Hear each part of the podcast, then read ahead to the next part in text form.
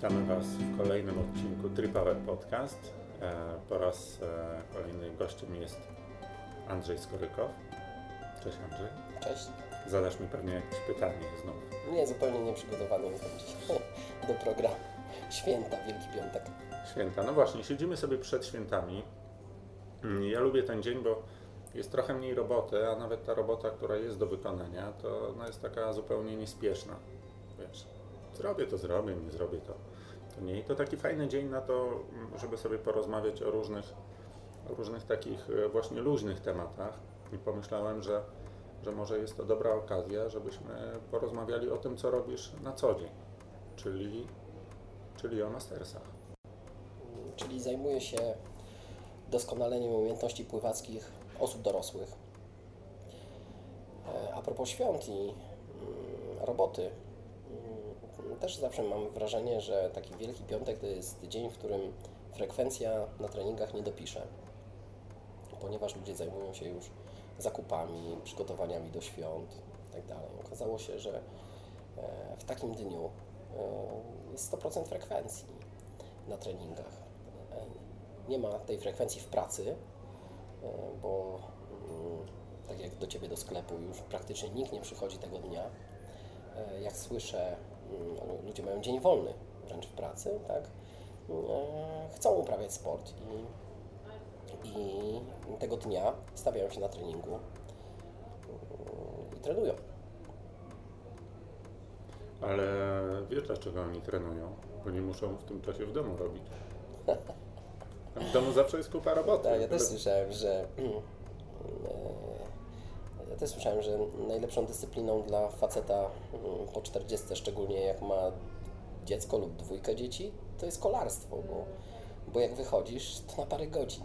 E, Tak. A poza tym masz włączony telefon, więc po pierwsze niebezpieczne, a po drugie no nie ma jak rozmawiać na, na rowerze jadąc 40 na godzinę. Także mm, też słyszałem, że niektórzy sprytnie wybierają sobie jako hobby tą dyscyplinę sportu.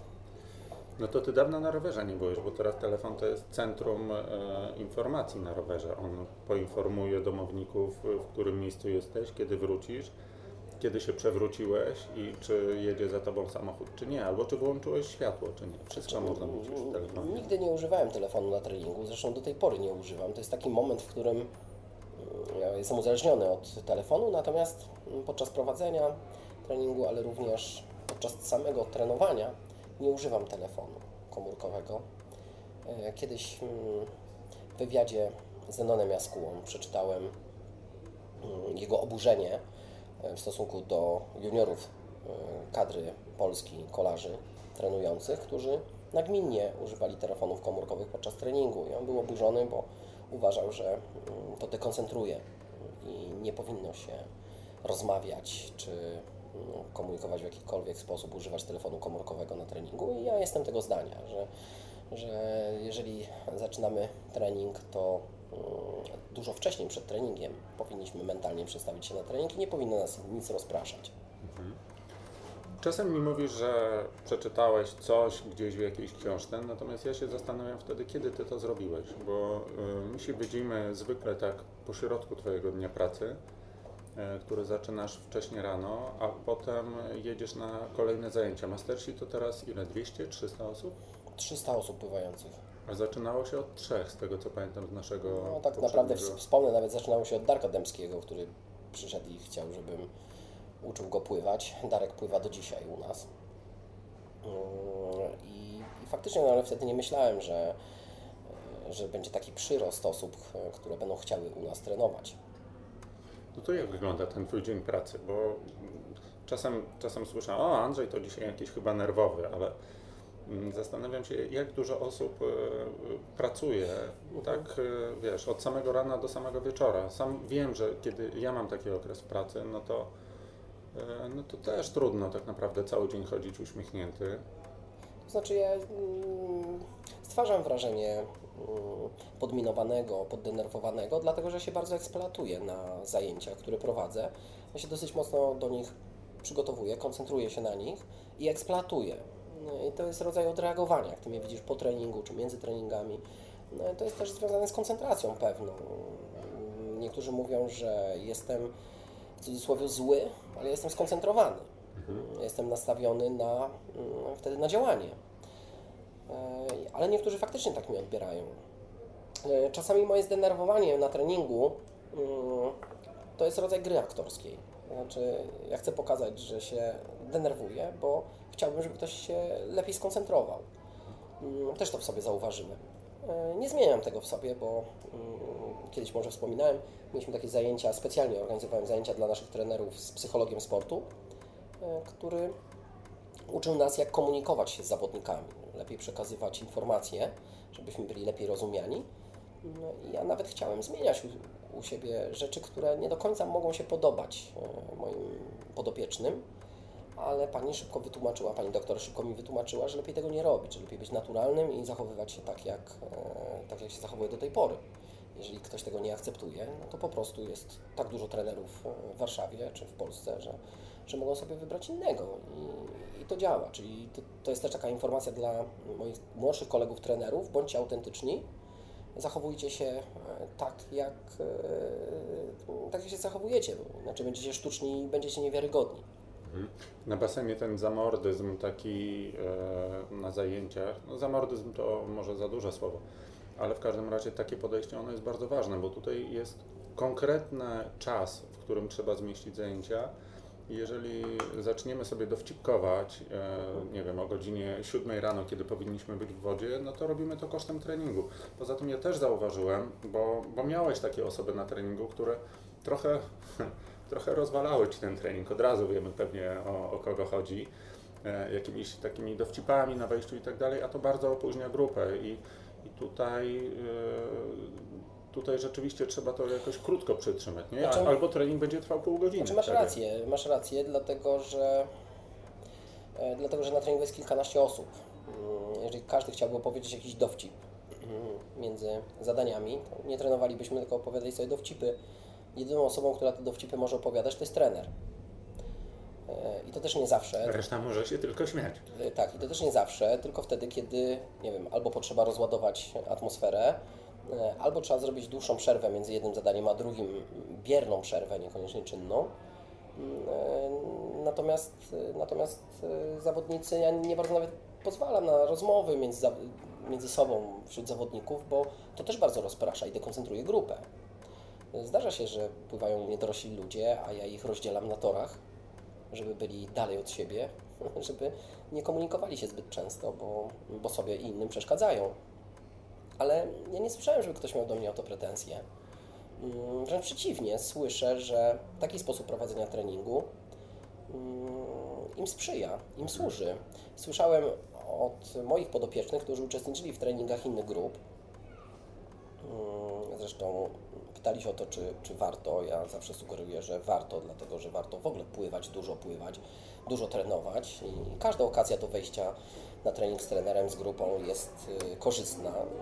Oczywiście, jeżeli nie mamy efektu jakiegoś przemęczenia, przetrenowania, ale, ale jeżeli to nie następuje, to warto y, korzystać z tych treningów. Natomiast zdarzało się, że ci uczestnicy innych zajęć narzekali, że brakuje dyscypliny na, w innych grupach. No nie tylko chodzi o, o rozmowy, o, o dyskusje, stanie przy ścianach, ale również o tym, w jaki sposób zachowują się zawodnicy na torze pływackim.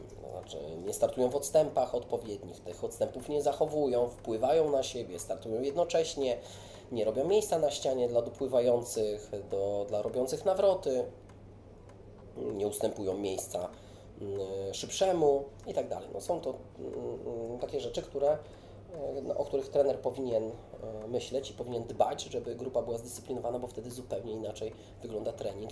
Przy- trening po prostu przynosi dużo lepsze korzyści, jeżeli jest duża dyscyplina na, na treningu pływackim, pewnie na treningu w każdej dyscyplinie, na treningu pływackim również. No, w Mastersach i tak jest dużo takich zajęć poza, e, poza treningowych, gdzie można sobie to wszystko nadrobić, prawda? Typu, e, typu śledzik, chociaż nie jajeczko. E, Myślę, że jest miejsce po każdym treningu na podgaduchy, bo pływanie jest na tyle specyficzną dyscypliną sportu, my sobie może często nie zdajemy z tego sprawy, ale jednak przez e, godzinę czy półtorej mamy głowę w wodzie i nie mamy za bardzo możliwości e, pogadać, nawet nie mamy możliwości wykrzyczeć swojej złości w stosunku do trenera czy do innego uczestnika zajęć, Mm, co mm, co dosyć mocno blokuje nas emocjonalnie. Mówisz, kiedy ja to czytam. E, Pamiętam, jako młody chłopak czytałem artykuł mm, w prasie o mm, frustracji mm, pływaków, którzy po treningu wychodzą z wody i rozrabiają w szatni. Tam budują fale, starsi, młodsi, trochę znęcają się nad młodszymi zawodnikami, między sobą y, dochodzi do różnego rodzaju potyczek. Y, I właśnie psycholog udowadniał, że ten trening pływacki, kiedy nie możemy wykrzyczeć, nie mamy bezpośredniego kontaktu z y, drugim zawodnikiem, a mamy takich treningów 11 w tygodniu po 2 godziny, y, wywołuje takie czasami emocje. W związku z tym, po wyjściu z treningu pływackiego, można zauważyć, że uczestnicy bardzo chętnie dużo i długo rozmawiają. Wchodzą pod prysznic i tam spędzają mnóstwo czasu, albo spędzają mnóstwo czasu w szatni, albo jak wiesz, po treningu przychodzą do sklepu, do Twojego sklepu Tripower i, yy, i tutaj jedzą śniadanie, rozmawiają, kruszą, prawda, bo brudzą na, na podłogę i na biurkach, Tak, tak, rzucają rzeczy dookoła, bo nie wiadomo gdzie jest kosz. ale, ale właśnie... Pozdrawiamy oczywiście całą grupę z godziny 9, tak? Ósmej, tak. Y, Ale w ten sposób umielają sobie czas jakby po treningu. Także jest czas również na te pogaduchy, oczywiście po treningu. A poruszyłeś taki temat, y, o który też chciałem zapytać. Zaraz sobie wrócimy do Mastersów. Czy jak y, byłeś zawodnikiem, była fala w szatni, Tak, a teraz? Bo Nie ma. twoja żona trenuje też. nie ma. Czasy się zmieniły, na szczęście.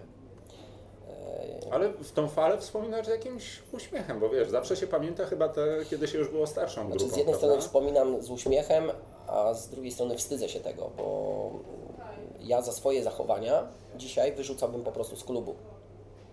Mm, Wtedy to było normalne. Natomiast dzisiaj e, uważam, że takie zachowania są niedopuszczalne. Tak?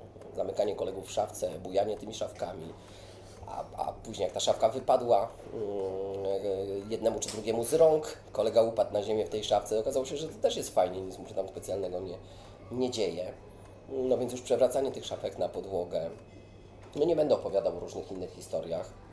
Mm, No bo, bo one wcale chyba nie są śmieszne teraz. No, kiedyś tak, ale, ale dzisiaj nie. Dzisiaj bym na coś takiego nie pozwolił. A w tym cyklu fali byłeś też na dole? Pamiętasz ten okres?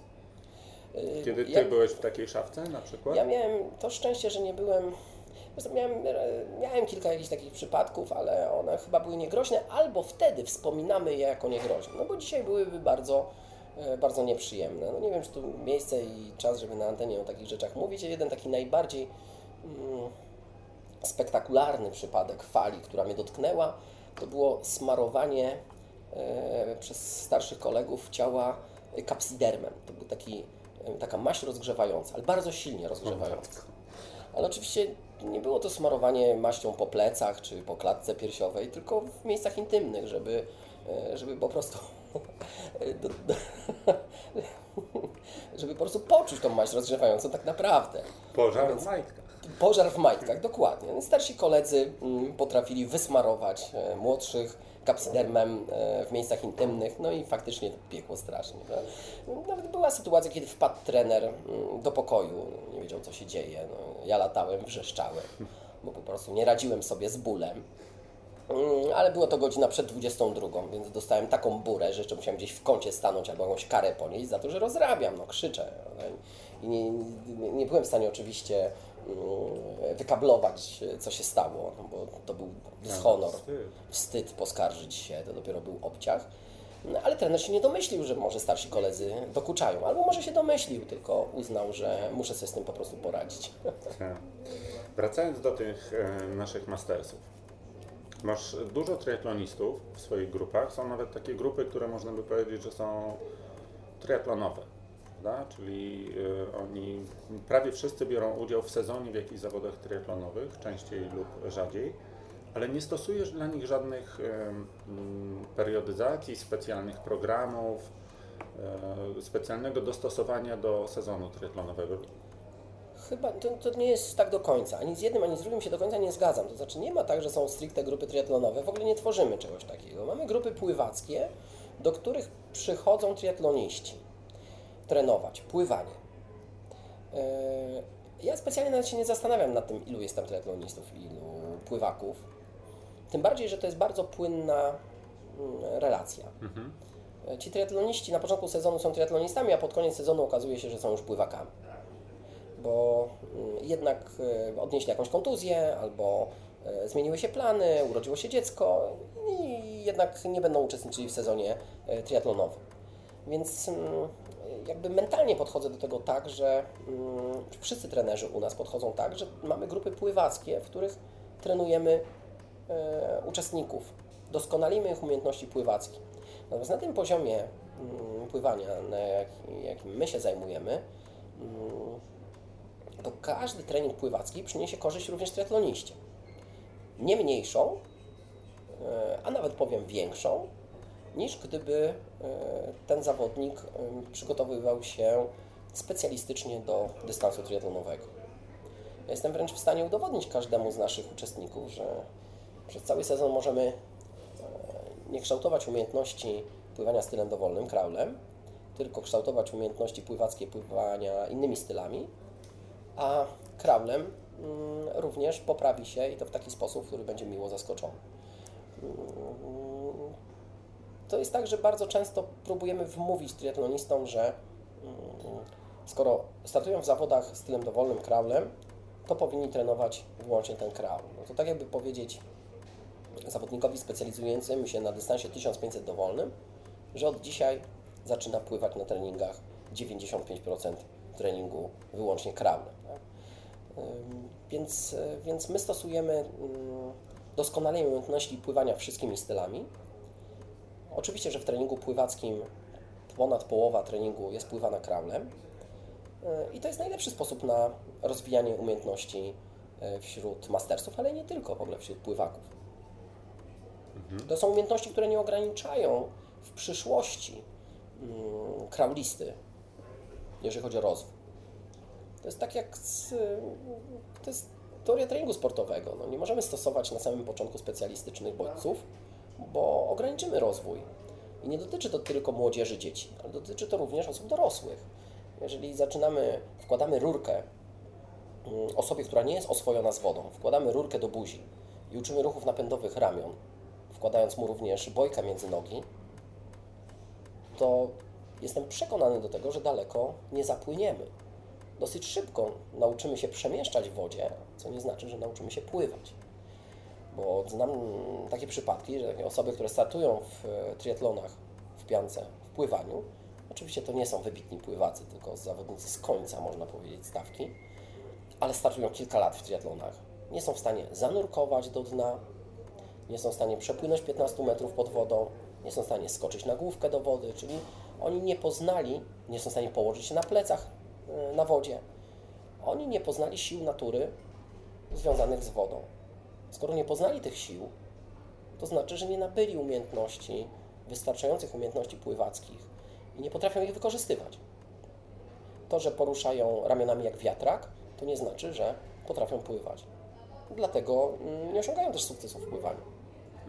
A w zajęciach bierzesz pod uwagę w ogóle kalendarz? Czy kalendarz triatlonowy, czy, czy ten y, Mastersów? Mistrzostwa Polski, Znaczy- Mistrzostwa Europy? Znaczy nie wiem, domyślam się do czego zmierzasz, natomiast y, ja słyszę, że ktoś stracił formę w tydzień, ktoś ją zbudował w dwa tygodnie, y, ktoś nie trafił z formą, trzy dni się spóźnił z tą formą, no więc dla mnie to są jakieś pojęcia abstrakcyjne. No, jeżeli budujemy formę, to budujemy ją na cały sezon. Y, I dlatego pracujemy od połowy września y, periodyzujemy, periodyzujemy ten trening oczywiście do, do końca sezonu, łącznie uwzględniając sezon startowy. Natomiast grupy są 15-osobowe najczęściej. Y, Każdy ma inne cele i tak naprawdę to są ludzie dorośli, którzy jeżeli potrzebują porady, to podpowiadają trenerzy im, jak zindywidualizować sobie trening w ostatnim okresie. Natomiast w trakcie sezonu nie ma sensu go indywidualizować. To jest tak jak z pływakami wyczynowymi. Wszyscy e, trenują, e, wszyscy trenują, e, wszyscy wykonują ten sam trening. Dopiero podczas bezpośredniego przygotowania startowego, które trwa od 4 do nie wiem, 8 tygodni, 9 tygodni, dopiero następuje specjalizacja tego treningu. Więc jak krótki to jest okres w stosunku do całego roku przygotowań. I wtedy faktycznie możemy ten trening bardziej e, ukierunkować. Nawet jeżeli mamy pływaków w grupie i w maju e, realizujemy treningi związane z doskonaleniem umiejętności nawigacji w wodach otwartych, to również tym pływakom nie zaszkodzi ten trening. A pomoże zawodnikom, którzy pływają open water. Nie robimy tych treningów w październiku czy w listopadzie, po prostu nie ma takiej potrzeby wtedy. Więc periodyzujemy oczywiście ten trening i, i to wystarcza, żeby, żeby ta forma w sezonie była e, wystarczająco dobra. Pamiętam, że eksperymentowaliśmy na zajęciach z e, pływaniem w piankach. To jeszcze było na Inflanckiej ładnych parę lat temu. Natomiast dość dawno nie widziałem u Ciebie już na zajęciach treningu w piankach. Znaczy, ja zawsze miałem wątpliwości co do trenowania w piance mm, ze względu na mm, obawy przed mm, jakimiś problemami zdrowotnymi, no bo chcielibyśmy wykonać trening e, godzinny czy ponadgodzinny w piance jeszcze wprowadzić intensywność w tym treningu, no to tak jakbyśmy troszeczkę postawili trenażer w saunie i, i realizowali trening w saunie. Więc szczerze mówiąc, ja to mam pewne obawy. Widzę nieraz grupy, które realizują sprawdziany e, w piankach. Mm, no to patrzę na to pełen obaw. To są ludzie dorośli, nie wszyscy są przebadani e, kardiologicznie w sposób e, precyzyjny. Mm, I może nic się nie zdarzyć w chłodnej wodzie, ale w ciepłej wodzie już może coś się przydarzyć. Więc ja nie mam takiej odwagi, żeby realizować treningi w piankach bo taka woda na basenie 27 czy 28 stopni to nie jest woda odpowiednia. To nie jest woda odpowiednia do tego, żeby e, intensyfikować wysiłek w piance. Mm, wiem, co to znaczy trening w wodzie 29 stopni. Sam mam obawy przed, e, e, sam mam obawy o swoje zdrowie, jak realizuję trening w wodzie o temperaturze 29 stopni. Ja zdarza mi się nieraz na basenach hotelowych mm, wejść do takiej wody. No więc jeżeli mamy wodę tylko 2 stopnie e, niższą, ale zakładamy piankę, no to również takie obawy mogą się pojawiać. Mhm. Natomiast każdy może sobie w tej piance popływać sam, to znaczy założyć piankę, przetestować ją na basenie, przepłynąć kilkaset metrów, zobaczyć jak się w niej czuje, oswoić, ale może pójść również na akwen otwarty i w akwenie otwartym popływać w takiej piance. Dochodzimy do wód otwartych 24 e, czerwca, dobrze pamiętam? Tak. 24 czerwca, czwarte zawody organizowane przez Ciebie na Jeziorku Czerniakowskim. Powiedz mi, skąd u Ciebie się wziął ten pomysł? Bo Ty dość późno chyba y, zainteresowałeś się pływaniem w wodach otwartych. Więc zawody y, nie czwarte, czwarte. A, a chyba ósme. Y, I stąd pomysł. Stąd zainteresowanie pływaniem open water. Ponieważ Mówię czwarte ery nowożytnej. Ery nowożytnej, ponieważ w erze starożytnej organizowałem ponieważ w erze starożytnej organizowałem triatlony, triatlon warszawski właśnie na Jeziorku Czerniakowskim. Mm, I mm, to jest sentyment po prostu po latach przerwy. Chciałem wrócić do organizacji. Ja pamiętam nagrody z tego czasu. Pamiętasz, to był przelot do Stanów.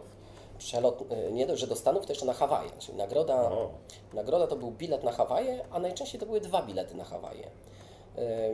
Mieliśmy w klubie zawodnika, członka zarządu, Czarka Lusińskiego, który był mm, stewardem w e, liniach lotniczych Delta Airlines. Tak? I mm, on organizował te nagrody w dyrekcji. Przyjeżdżali do nas zawodnicy ze wschodniej granicy, między innymi, właśnie zdobywać e, bilet na Hawaje. To w ogóle fajna historia, dlatego że dzisiaj ktoś by wygrał bilet na Hawaje, poleciał sobie na Hawaje, przecież by nie wystartował, no bo się nie zakwalifikował, prawda? Z jakiej racji? Może wykupić. E, natomiast, no tak, natomiast e, to były jeszcze stare czasy, gdzie z takim biletem lotniczym, jak ktoś tam przyleciał, to się tego samego dnia zgłosił na zawody i wystartował na Hawajach. Piękny ale, czas. Tak, ale to był chyba 93 rok, kiedy taki Rosjanin Jakowlew, pamiętam nazwisko, poleciał na te Hawaje i okazało się, że tam nie bardzo chcieli już go dopuścić. Bo to już był chyba w 93 roku jakiś system eliminacji, o którym my nie wiedzieliśmy i wymusił na organizatorze, że, że dopuścił go do startu. Chyba jakiś list przewodni w ogóle mu wcześniej drukowaliśmy, żeby mógł wystartować, bo on już miał jakieś obawy, że z samym biletem nie wystartuje. No dzisiaj oczywiście byłoby to niemożliwe. Natomiast nagroda była interesująca dla takich zawodników, którzy przyjeżdżali startować. Tym bardziej, że to były sprint triatlony, bo ja zawsze byłem zwolennikiem krótszych dystansów, żeby popularyzować po prostu dyscyplinę Dlatego, a poza tym w Warszawie trudno było o wyłączenie ruchu e, ulicznego, żeby przeprowadzić imprezę dłuższą niż e, dwugodzinną. E, No ale wracając teraz do tej naszej, e, do tej naszej nowożytnej historii zawodów na Czerniakowskim, e, bo ja pamiętam, że wziąłeś udział w e, takiej imprezie, e, gdzie mm, przepływało się Bosfor. Czy to był wtedy taki moment, że pomyślałeś, żeby to zrobić również w Warszawie, czy myślałeś o tym już wcześniej? Nie, nie, Bosfor był po dwóch edycjach Po dwóch edycjach? naszych zawodów Open Water. Przepraszam, po pierwszej edycji naszych zawodów Open Water i mm, cieśnina, przepłynięcie cieśniny Bosfor mm, nie tylko było moim celem, e, żeby skonfrontować e, moje umiejętności pływackie wreszcie w akwenach jakichś otwartych, czy przepłynąć z kontynentu na kontynent, ale również, żeby zobaczyć, jak organizacyjnie radzą sobie mm, w Turcji organizatorzy e, z taką imprezą, w której bierze udział 2000 ludzi. E, Czyli pojechałem również ze względów szkoleniowych na taką imprezę. Ym, Miałem wrażenie, że skoro w Europie wydawało mi się wzrasta popularność, na świecie popularność wyścigów open water, to może to jest również czas, żeby zaoferować naszym, głównie naszym mastersom, ale również pływakom z Polski, imprezę, dobrze zorganizowaną imprezę open water, atrakcyjną imprezę zorganizowaną e, open water. I mamy zawody zimowe, Mistrzostwa Warszawy basenowe, które organizujemy od kilkunastu lat. E, Pomyśleliśmy, że, że warto by było zrobić taką edycję letnią na wodach otwartych. I tak naprawdę mm, e, frekwencja przerosła moje oczekiwania. Zawsze miałem wrażenie, że amatorzy, którzy pierwszy raz biorą udział w zawodach pływackich, zdecydowanie prędzej wybiorą zawody basenowe niż zawody na otwartym akwenie. Ale ze względów na bezpieczeństwo, ze względu na dystans, mm, temperaturę, no to, że woda otwarta jest nieprzewidywalna, nie widać dna i tak dalej. Okazało się zupełnie inaczej, że już na pierwszej imprezie zgłosiło się mnóstwo zawodników, bo udział wzięło 150 zawodników mm, na naszych zawodach, z czego duża część to byli nowicjusze, którzy pierwszy raz wzięli udział w jakichkolwiek zawodach pływackich. To oczywiście mnie zdopingowało do tego, żeby mm, podjąć decyzję, że w kolejnych latach organizujemy e, te zawody i systematycznie co roku będziemy je rozwijali. W zeszłym roku wystartowało 250 osób. Oczywiście mm, wystartowałoby więcej, ale musimy wprowadzić limit, ponieważ jeziorko Czerniakowskie ma swoją przepustowość i nie jesteśmy w stanie na ten akwen wprowadzić większej ilości uczestników. E, No właśnie, w zeszłym roku zastanawiałeś się, czy nie ma już przypadkiem potrzeby przeniesienia tych zawodów. No ale byłoby to przeniesienie poza Warszawę, prawda? To też jest jakiś e, Tak, tak. klimatyczny aspekt tego, że Znaczy dla mnie jest to problem, bo są takie propozycje przeniesienia pod Warszawę. Ja jestem takim warszawiakiem i bardzo związany z Warszawą. Nie wyobrażam sobie mistrzostw Warszawy za bardzo w Garwolinie, chociaż nie wykluczam. E, Kiedyś ktoś mi proponował, że jest tanio basen do wynajęcia albo za darmo możemy dostać w Żyrardowie i tam zróbmy mistrzostwa Warszawy e, w pływaniu. Nie wyobrażam sobie zrobić mistrzostw Warszawy w Żyrardowie, dlatego mm, próbujemy robić zawody open water również w Warszawie, chociaż tych akwenów w Warszawie niestety nie ma e, za bardzo. Wspomniany wcześniej e, mój kolega Czarek Lusiński zorganizował triatlon warszawski e, na Agrykoli. Zmobilizował a miasto, mi się to kojarzy z poszukiwana, poszukiwana od razu. zorganizował, zorgani- e, zdopingował miasto do tego, żeby mm, oczyścił kanałek e, na Agrykoli e, i dopuścił wody i udało się i przeprowadził tam triatlon. Oczywiście kos- kosztowało to na tyle dużo energii i sił i walki z przeciwnościami różnymi, że odpuścił w kolejnych latach. Mm, Szkoda może, że, że miasto w tym jakoś nie pomogło. Natomiast wydaje nam się, że Jeziorko Czerniakowskie jest jedynym akwenem, mm, które umożliwia przeprowadzenie e, wyścigów pływackich dla takiej ilości osób. Nie ma niestety większego. Dla osób, które nie znają Warszawy, kanałek na Agrykoli to jest takie miejsce, które ma bardzo strome betonowe brzegi i długości 100-200 metrów. Muszę to policzyć. Jak trenowałem pływanie, a byłem zawodnikiem Legii Warszawa, to biegaliśmy na tyłach basenu, czyli właśnie nad tym kanałkiem. Z tego co pamiętam, Runda miała 1200 metrów dookoła kanałku. Hmm, to dużo. Chociaż to jest taka na litera T chyba, prawda? To jest, to jest taka, nawet nie, no tak, taka litera T. Taki o, lizak. Ta, taki lizak, bardzo dobrze. Taki lizak, czyli tyś- 1200, 600, jakieś 500 metrów długości może mieć, może troszeczkę krócej, ale 400 metrów to jest e, bardzo dobry odcinek. Tak, to ja, ja jakoś tak to kojarzę, że to jest bardzo krótki i w- wiesz, patrząc na to, w ogóle nie wyobrażam sobie, jak można zorganizować tam, e, tam zawody, tym bardziej, że potem już kanałek jest dość wąski, więc jeżeli ludzie mają płynąć w jedną i w drugą stronę, no ale okazuje się, że jak się chce, to można. Tak, ja myślę, że to jest e, kwestia. Znaczy w ogóle wydaje mi się, że widowisko na takim kanałku jest dużo inte- bardziej interesujące niż na akwenie rozległym, gdzie zawodnicy wypływają, nie widać ich i sobie tam po jakimś czasie wracają.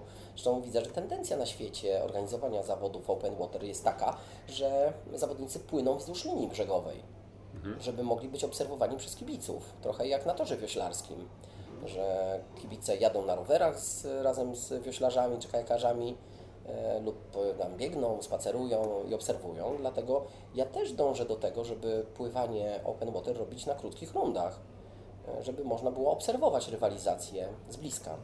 Andrzej, jak nazywają się mm, Twoje zawody na, na wodach otwartych 24 czerwca? No teoretycznie czwarte Beko Mistrzostwa Warszawy w Czwarte. pływaniu w wodach otwartych. Czwarte Beko otwarte Mistrzostwa Warszawy w pływaniu w wodach otwartych lub w pływaniu open water. A wiesz skąd miałem e, tą zagrychę? No bo e, ci sponsorzy się zmieniają. 2015 rok, widzę plakat u nas e, w sklepie na ścianie, to, było, to był Lisplan i tak, no właśnie nie wiedziałem, czy czwarte Beko, bo chodzi o zawody, czy jest to związane ze sponsorem, ale chodzi o zawody chyba, tak? Chodzi o zawody, natomiast robimy ukłon w kierunku sponsora za każdym razem, czyli kiedy wydaje mi się, że- w 2014 to było również Beko, Mhm. w 2015 Lisplan, mm, zarówno prezes Lisplanu, jak i przedstawiciel, y, prezes Beko, jak i przedstawiciel Lisplanu, to są koledzy. Oni są w porozumieniu i Dzielą się. i, i ustalają po prostu, który w, w, który w bieżącym roku pomoże, tak? Bo to na tym polega. No. Są po prostu nasi znajomi, którzy pomagają nam zorganizować tą imprezę. My robimy wszystko, żeby wyeksponować ich logo, wypromować ich firmę, zdajemy sobie sprawę, jak małe mamy możliwości jako organizator zawodów Open Water na promocję ich firm. Ale oni chętnie nam pomagają, bo mm, uważają, że zawody są dobrze zorganizowane, nie mają się czego wstydzić, a wręcz przeciwnie, czasami zaskakujemy ich e, jakimiś pomysłami mm, dotyczącymi promocji i wydaje mi się, że również dzięki Tobie Maćku w tym roku e, również ich zaskoczymy, czyli zaskoczyliśmy firmę Beko e, pomysłem na promocję Beko, czyli wiesz co mam na myśli? Pralka, Tak, pralka challenge. Zaraz sobie do czego Beko. przejdziemy.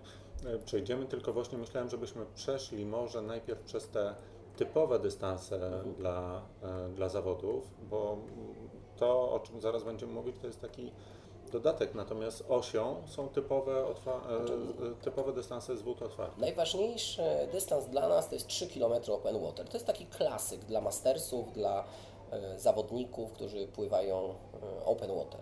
Powyżej 3 km to już są zawody dla mm, zawodników licencjonowanych, znaczy 5 km, 7,5 to są zawody juniorskie, ale mm, już dla wyczynowych pływaków i 10 km. I te, taką formułę mieliśmy w zeszłym roku, kiedy nasze zawody zaliczane były do Grand Prix Polski Open Water dla seniorów wyczynowych pływaków również. E, W tym roku mm, tej imprezy nie będziemy mieli, zmieniły się władze w Polskim Związku Pływackim i w związku z tym osoba, która decydowała o mm, przyznaniu mm, imprezie r- tej rangi, zdecydowała, że, że, że ta impreza odbędzie się w Olsztynie. Nie ukrywam, że dla nas jest troszeczkę na rękę, bo bardzo chcemy mieć czołowych pływaków y, z Polski, ale też musimy pamiętać, że no, to też jest nasza inwestycja w tych pływaków. Czas, y, organizacja dystansu, zabezpieczenie, platforma do żywienia, y, odpowiednia ilość sędziów, y, spełnienie odpowiednich norm, to elektroniczny pomiar czasu, specjalny pomiar czasu, to są rzeczy, które dodatkowo angażują środki. W związku z tym najważniejszym dystansem dla nas na Mistrzostwach Warszawy Open Water jest 3 km i co roku ten dystans jest rozgrywany jako taka główna konkurencja. Dodatkowo, tak jak w latach ubiegłych, rozegrany będzie wyścig na krótszym dystansie 1500 metrów, dwa razy krótszym, dla wyścig dla zawodników, dla pływaków i wyścig dla triatlonistów. Nazywamy to wyścigiem tri dla osób, które chcą rywalizować w piankach. To też jest ukłon w stosunku do, triatloni, do triatlonistów, którzy po prostu chcą się sprawdzić w jednej z konkurencji, wybranej konkurencji, niekoniecznie uczestniczyć w zawodach triatlonowych, tylko właśnie sprawdzić się, jak to jest płynąc z maksymalną prędkością 1500 metrów, na co ich, na co ich stać. E, też fajnie, bo w kolejnych latach e, ci triatloniści często wybierają już wyścigi bez pianek i to mnie też bardzo cieszy, że chcą uczestniczyć e, w rywalizacji z pływakami bez dodatkowych pomocy, jaką jest, jaką jest pianka. Wiesz, bo to jest często tak, że okazuje się, że nie taki diabeł straszny, jak go malują. W triatlonie jest bardzo dużo osób, które nie mają przeszłości pływackiej, one się tej wody boją, e, słabo też pływają i okazuje się, że można na ten pierwszy raz wejść do wody w piance, przepłynąć i nic się złego nie dzieje.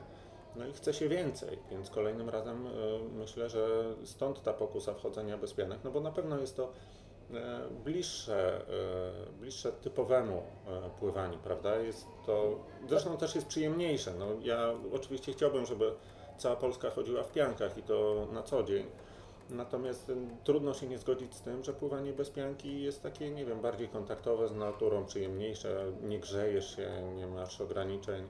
Jesteś oczywiście wolniejszy, wymaga to większych umiejętności od ciebie, ale jest, e, jest na pewno ciekawsze. Mi też się.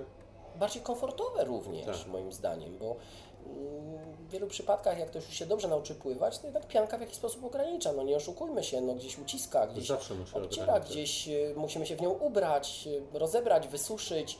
E, ktoś mi kiedyś powiedział, że dyscypliny, które wymagają dużej ilości sprzętu, są na krótką metę, to znaczy uprawia je się krótko. Nie wiem, paralotniarstwo, mm, sporty samochodowe mm, i tak dalej, ponieważ wymagają dużych nakładów i inwestycyjnych, i czasowych w sprzęt. Natomiast dyscypliny, które nie wymagają sprzętu, jak bieganie, pływanie, uprawia się latami, długo. Myślę, że to też jest taki kierunek e, w uprawianiu sportu dla ludzi, gdzie po prostu im tego sprzętu jest mniej, tym jest łatwiej. To samo jest, jak zdejmiemy piankę, jest po prostu nam, nam łatwiej, ale oczywiście pod warunkiem, że umiemy pływać. Bardzo dobrze, że zaznaczyłeś, że gdyby nie pianka, te osoby nigdy w życiu nie uczestniczyłyby, nie wzięłyby udziału w zawodach pływackich. Tak, bo bardzo dużo jest osób, e, które, no nie wiem, ja znam z, z, historii sklepowej, to są osoby, które po prostu bały się wody i ja je, ja je po roku widzę na e, zawodach w open water, które zawody w open water psychicznie są dużo, większą, dużo większym wyzwaniem niż pływanie na basenie. No tak, tak. I, to, I trochę niechętnie się do tego przyznaję, ale wśród pływaków duża grupa jest e, zawodników, którzy są w opozycji do triatlonistów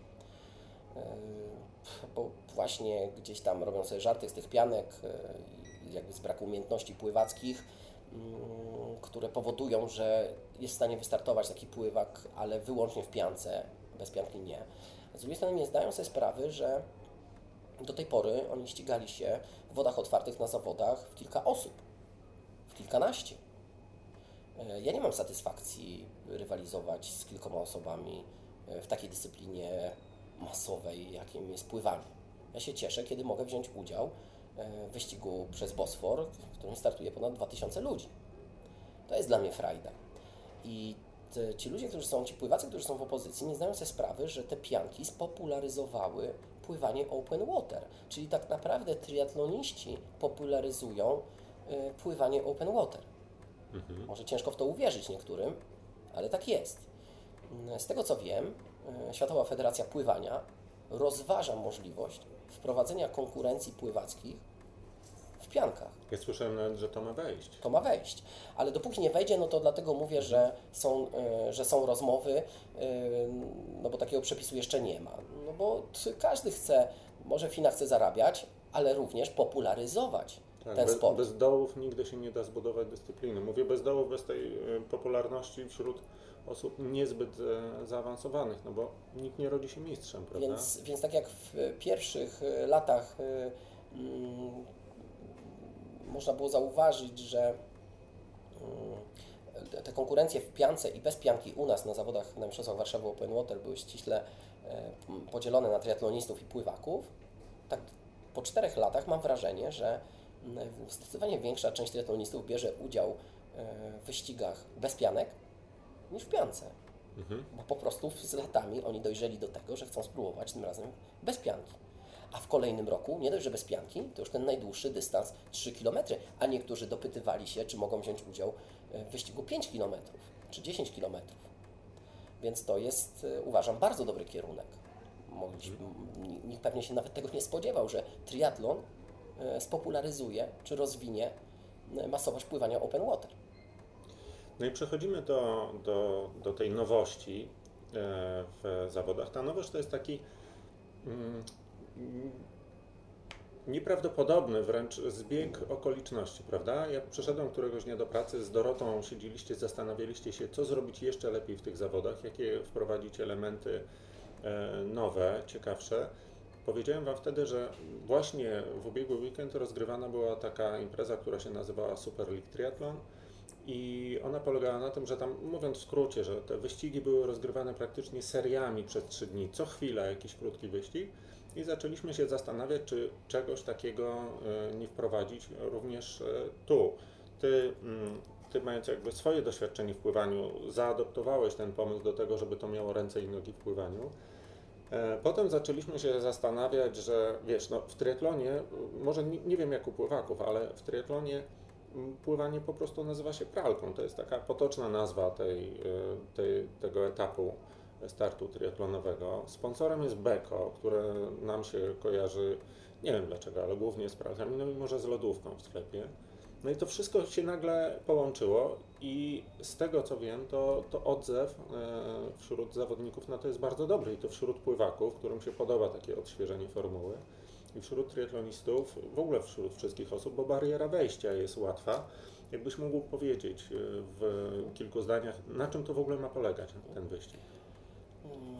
Zrezygnowaliśmy z wyścigu, omówiliśmy wyścig 3 km 1500 dla tri i 1500 open water dla e, krótszego wyścigu i zrezygnowaliśmy z wyścigu 750 metrów, który do tej pory był najkrótszym wyścigiem na naszych zawodach, na rzecz właśnie e, Beko Pralki Challenge. E, Będzie to wyścig na 300 metrów, czyli na krótkim dystansie, ale zawodnik będzie miał szansę powtórzyć ten wyścig czterokrotnie. Jeden zawodnik startujący będzie miał szansę powtórzyć ten wyścig czterokrotnie. Będzie to start yy, wspólny z plaży. Tym razem nie tak jak yy, zgodnie z przepisami Open Water yy, powinien wyścig odbywać się z wody, Ym, ponieważ wydaje nam się, że atrakcyjne będzie wbieganie do wody dużej grupy ludzi. I na odcinku 300 metrów będą rywalizowali pływacy biorący udział w tym wyścigu. Yy, Do kolejnej serii będą dopuszczeni ci zawodnicy, którzy zmieszczą się w limicie 7 minut. Czyli jeżeli ukończą wyścig i wyjdą z wody w przeciągu 7 minut, będą mieli prawo dojść czy dobiec na start, na linię startu i wziąć udział yy, w drugiej serii. Ci, którzy nie zmieszczą się w tym limicie, odpadają z rywalizacji. Natomiast w drugiej serii, w drugich 300 metrach, mm, limit skróci się o minutę.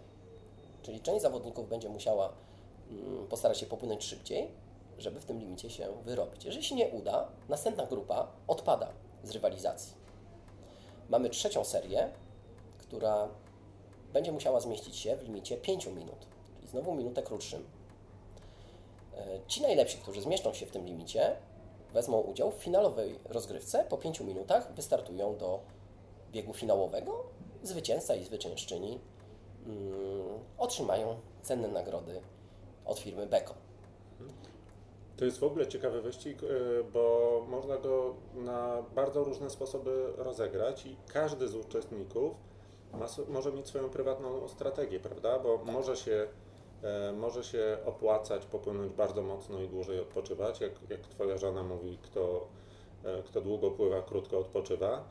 E, Kto wolno pływa, krótko odpoczywa. tak, to wolno pływa, ten krótko odpoczywa. E, może być właśnie taka strategia polegająca na jak najmniejszym e, wysiłku włożonym kosztem skróconego, skróconego odpoczynku. No a słabsi oczywiście muszą sobie, mimo że to jest krótki dystans, ale muszą sobie zaplanować, żeby się w tych limitach e, mieścić, prawda? Żeby jak najdalej awansować, bo dla jednych będzie to walka o tą główną nagrodę, a dla drugich, żeby jak najdalej w tej drabince zajść. Jeżeli przeliczymy sobie ten limit na mm, metr miesiący pływania, to nie jest to wymagający limit dla amatora, pływaka.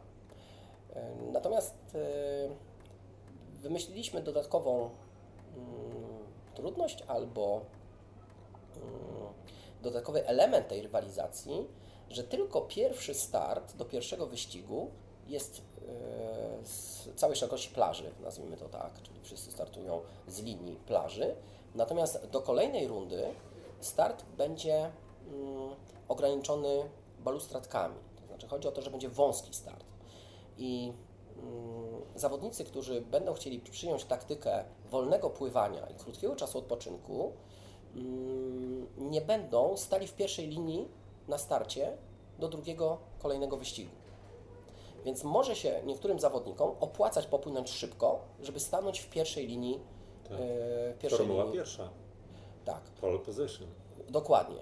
E, Żeby stanąć w pierwszej linii, ponieważ będą mieli już handicap związany z tym, no, że są na froncie, nie muszą się przeciskać przez e, grupę e, pływaków e, na starcie, no, co daje im no, już jakby mm, otwarte pole do tego, żeby, żeby dopłynąć pierwszym do mety. Mhm. To się wydaje, że, że będzie naprawdę sporo zabawy z tą konkurencją.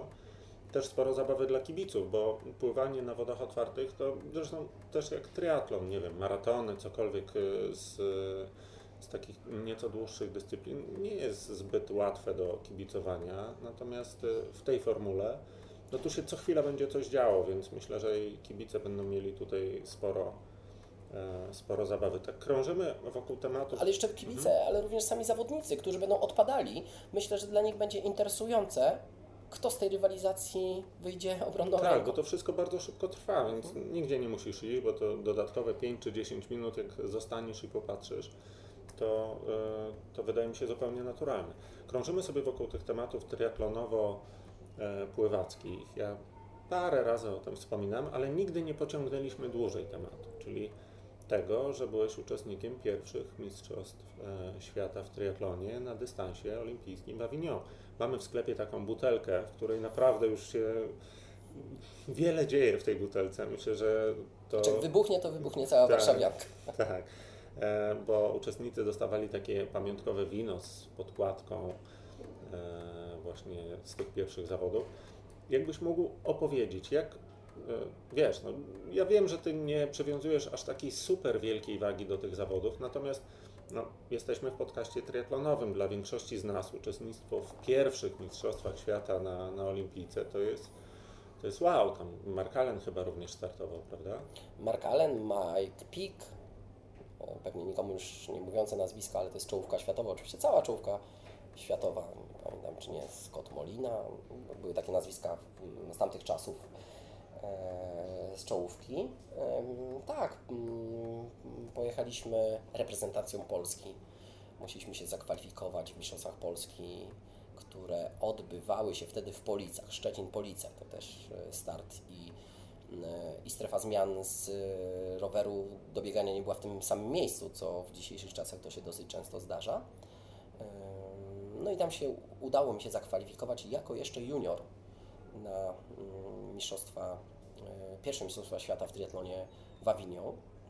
No i grupą, e, grupą e, osób Tadek Trochanowski, e, syn świetnego kolarza i trenera Legii Warszawa, e, Tomek Zwoliński, niegdyś świetny kolarz, świętej pamięci Jacek Pośpiech e, mm, e, Darek Szaroń, nie pamiętam, jeszcze dwa nazwiska, musiałbym sobie przypomnieć, trochę zaskoczyłeś mnie pytaniem.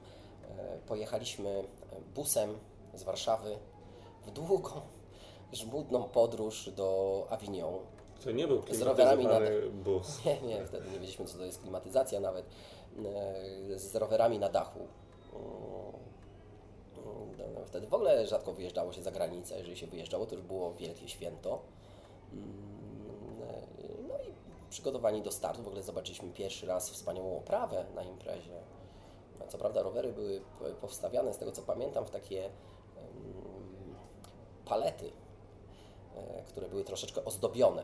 Ale park rowerowy wyglądał naprawdę e, świetnie. Był cały ogrodzony, robiło to wrażenie. Poza tym ilość osób startujących, e, też e, zawodników e, super przygotowanych robiło wrażenie. Pamiętam również, że mm, e, miejsce startu robiło wrażenie, ponieważ e, startowaliśmy z wody, ale mm, można było stać na dnie i ruszaliśmy w momencie, kiedy bramka unosiła się do góry, czyli tak jak w zawodach żużlowych.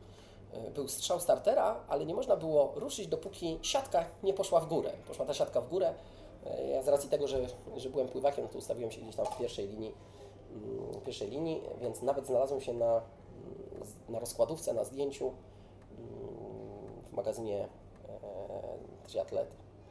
Mm, To było dla mnie chyba największe wydarzenie, większe niż start w, w imprezie.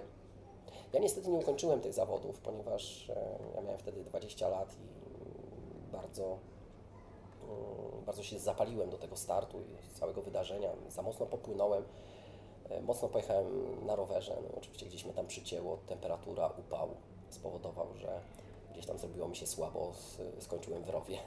A może nie byłem świetnie przygotowany do tych zawodów, e, czego bardzo żałowałem, a nawet swego czasu się trochę wstydziłem tego, bo mm, w moich czasach nieukończenie triatlonu to był obciach i, i po prostu się go kończyło, tak, na siłę, na piechotę, ale się kończyło. E, No, bardzo miłe wspomnienie. Ale to znaczy, że w tym rowie co, straciłeś przytomność, odpłynąłeś nim, czy... Tak, no pamiętam, że był jakiś taki moment, w którym bałem się, że tracę przytomność, nawet y, jakaś służba medyczna tam podjechała, ale okazało się, że wszystko w porządku, rower wrzucili na jakąś pakę, zawieźli mnie. Y, Tak naprawdę chyba nawet nie chcieli, żebym ja kończył, zawieźli mnie na, do, do strefy zmian, czy na, na metę. I, i, I tak się skończyła moja przygoda z na Mistrzostwach Świata. A jak długo bawiłeś się w triatlon? I dlaczego wróciłeś do pływania? Bo ty najpierw pływałeś, potem się... Te, e, Wiesz, to są bardzo długie historie. No, wróci... do triatlonu ze względu na kontuzję. Miałem bardzo kontuzyjne barki. Skończyło się moje pływanie tak naprawdę operacją y, na prawym barku. Y, Lewy też nie był najlepszy. Rehabilitacja trwała zbyt długo. Namówiony przez ojca do tego, żeby nie rezygnować ze sportu, ale wykorzystać jakoś to pływanie ten trening wytrzymałościowy wykorzystać. No, spróbowałem swoich sił w triatlonie. Mi się to podobało, było urozmaicenie dosyć duże, bo można było pojeździć na rowerze z kolarzami, można było pobiegać z zawodnikami legii, lekkoatletami właśnie na kanałku czy w łazienkach. Ja bardzo lubiłem trenować jednak w drużynie, w grupie. No więc miałem kolegów kolarzy w Legii, miałem kolegów y, lekkoatletów w Legii, jeździłem z nimi na rondo, jeździłem z nimi na treningi, pływałem również ze swoimi pływakami, więc sam trening sprawiał mi zawsze przyjemność, do tej pory mi sprawia przyjemność i, i ten triatlon był fajny. No, później uznałem, no, że przychodzi moment, w którym y, sport można uprawiać, ale amatorsko po kilku latach szczególnie jeżeli nie ma się perspektyw na e, sukcesy takie międzynarodowe. E, Zająłem się jakby organizowaniem życia, rodziną, mm, a nie, a nie sportem wyczynowym. Dzisiaj widzimy, że czasy się trochę zmieniły i ludzie sobie świetnie radzą i z pracą, i z rodziną, i albo może przez jakiś czas sobie świetnie radzą i z kilkunastogodzinnym treningiem tygodniowym. Natomiast wtedy to chyba było trudne. Po prostu może się więcej pracowało, albo więcej zajmowało domem, albo, albo może motywacji było za mało. No ale po, po, po przerwie mm, ja zawsze coś robiłem. To na siłownię chodziłem, w koszykówkę pograłem, na zawodach MTB sobie startowałem, bo, bo kiedy dziecko się urodziło, to właśnie rower szosowy zamieniłem na rower MTB, żeby było bezpiecznie, żeby mi się jako ojcu nic nie stało. No, wtedy nie było ścieżek rowerowych, kierowcy trochę mniej uważali, tych wypadków chyba było więcej. Mimo Więc, to, tak. że I drogi były dużo gorsze. dużo gorsze, mimo to, że samochodów było mniej, ale mm, tragiczne w skutkach były wypadki e, kolarzy czy, czy rowerzystów. Mm, Tam w ogóle nie było takiej świadomości kiedyś jak półtora metra dla rowerzysty, czy coś takiego. No jak Jakie półtora metra? Tir przejeżdżał, to, to często się lądowało w rowie, bo po prostu podmuch wiatru był taki, że Jeżdżą tiry, robią wiry. czy, czy kierowcy autobusów. E, To był inny czas, więc ja zamieniłem rower szosowy na rower MTB. Ten rower MTB, ponieważ po lasach uznałem, że nie ma samochodu, więc jest bezpiecznie. I ten rower też mi się spodobał, więc e, mm, kilka razy, czy kilkanaście nawet brałem udział w zawodach MTB. No, zupełnie amatorsko. Oczywiście przygotowywałem się od wiosny, kiedy śniegu już nie było, nie- było mowy o jakichś trenażerach czy, czy jakimś profesjonalnym przygotowaniu. No, zawsze uważałem, traktowałem ten sport jako dodatek do życia.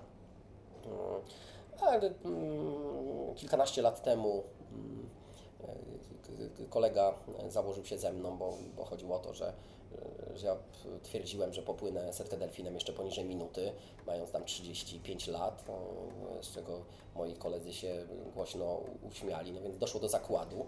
E, Ja wtedy wziąłem się za, za pływanie.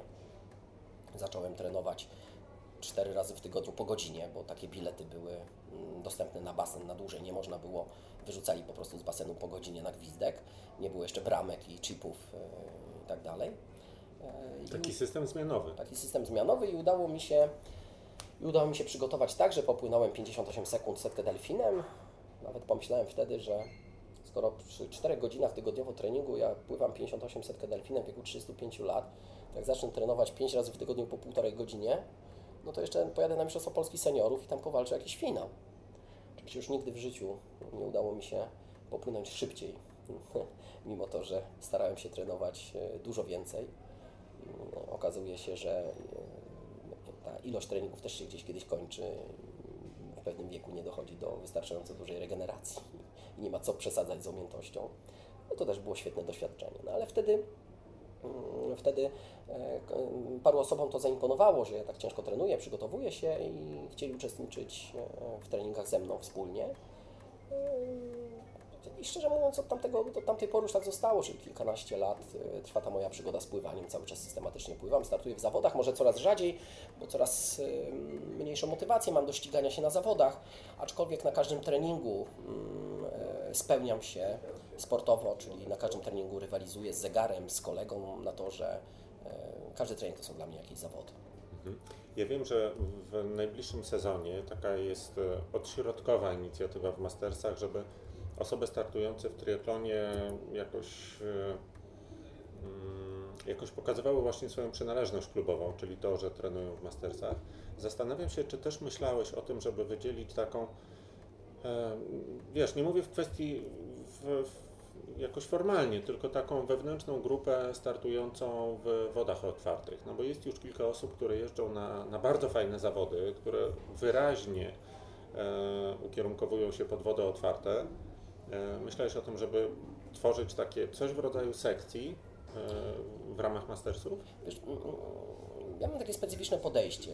Prowadziłem kilkanaście lat, 17 lat zakład produkcyjny. Zakład, zakład produkcyjny, produkowałem opakowania mm, z tektury falistej i kartonu i y, nigdy w życiu nie zatrudniłem szefa produkcji, nigdy w życiu nie zatrudniłem dyrektora, kierownika, tylko zawsze mm, taka osoba wyrastała z zespołu. Nigdy nie nazywałem, nigdy nie określałem nie tytułowałem nikogo. E, Wyrastała z zespołu, jakby samoczynnie stawał się takim kierownikiem, którego nigdy nikt nie nazwał kierownikiem. I również w mastersach to tak działa. My z założenia nie chcieliśmy tworzyć grup triatlonowych, czy osób, które identyfikowałyby się z klubem, naszym klubem, mimo to, że mm, trenują e, w mastersach. E, Trochę dlatego, że chcieliśmy troszeczkę mm, zachować swoją odmienność, to znaczy nie być klubem triatlonowym, tylko być klubem pływackim, w którym trenują triatloniści z innych drużyn. E, To również e, mm, sami kiedyś tłumaczyłeś, że to jest dobre podejście, ponieważ nie tworzymy konkurencji dla mm, innych grup triatlonowych.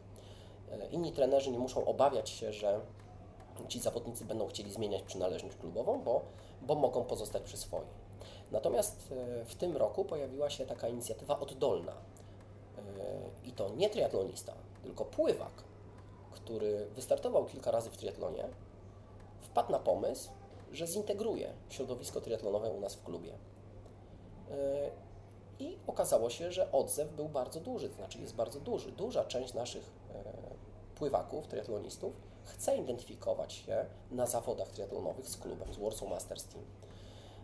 I mm, powolutku, powolutku mm, taka inicjatywa rusza, organizujemy się, będziemy tworzyli strefy kibica, może spróbujemy się jakoś ubrać podobnie na zawodach, wspierać i myślę, że, że ten kierunek będzie się rozwijał. Jeżeli mówisz o ten twór Open Water, y, to również widzę, że Marcin Dukała, ale nie tylko, jest takim inicjatorem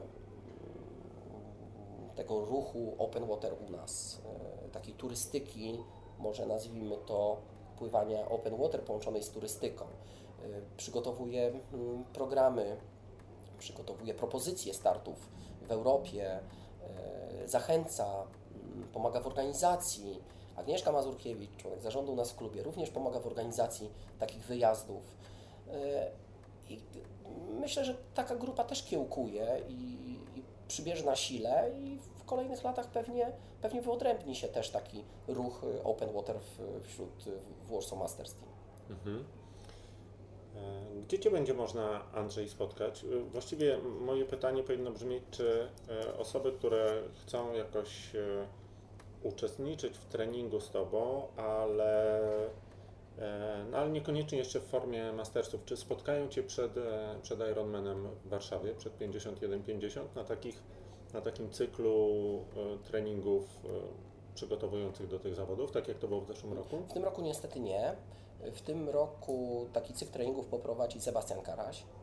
E, Natomiast my będziemy obie, obecni na mm, triatlonie 51-50, ponieważ mm, organizator poprosił nas, żebyśmy mm, po raz drugi przygotowali trasę pływacką e, na tych zawodach. Czyli będziemy, przygotujemy i będziemy ją nadzorowali e, podczas imprezy Mhm. na 51-50. Mm, Planujemy zorganizowanie warsztatów, treningów open water. Y, Mamy na uwadze właśnie zalew w Garwolinie, gdzie gospodarze bardzo nam sprzyjają i chętnie nas przyjmą y, na takie, na takie treningi, ale myślę, że to jeszcze czas ogłosimy, ogłosimy, damy taką informację, kiedy i gdzie będziemy takie treningi prowadzili.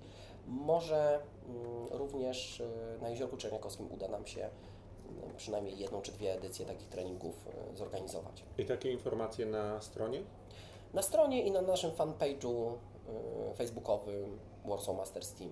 Tak, te, te linki znajdziemy, e, znajdziecie w, e, w opisie podcastu i na stronę Mastersów i, e, i na fanpage, fanpage. Andrzej, bardzo dziękuję. Pogaduszka przedświąteczna. Nie wiem, czy uda nam się e, ukazać przed e, świętami, bo, bo musimy parę razy przyciąć ten, ten materiał na gości, których mieliśmy w sklepie z życzeniami lub z innymi e, sprawami. E, Więc e, życzymy wesołych świąt, ewentualnie e, regeneracji po świętach, no bo e, tak, tak, jeżeli wyjdzie po, czas popuszczenia pasa. no, z jednej strony popuszczenia pasa, a z drugiej strony ryzyko, bo jak jest tyle dni wolnych, to można się nieźle przetrenować, natrenować. No to więc- prawda, pogoda jest na szczęście słaba, a basen zamknięty, więc no, no ale są, wiesz, trenażery, można, nie wiem, podnosić ciężary albo pobiegać po schodach, cokolwiek. porozciągać gumy. Tak, rozciągać go. Bardzo dziękuję. Dziękuję Maciek.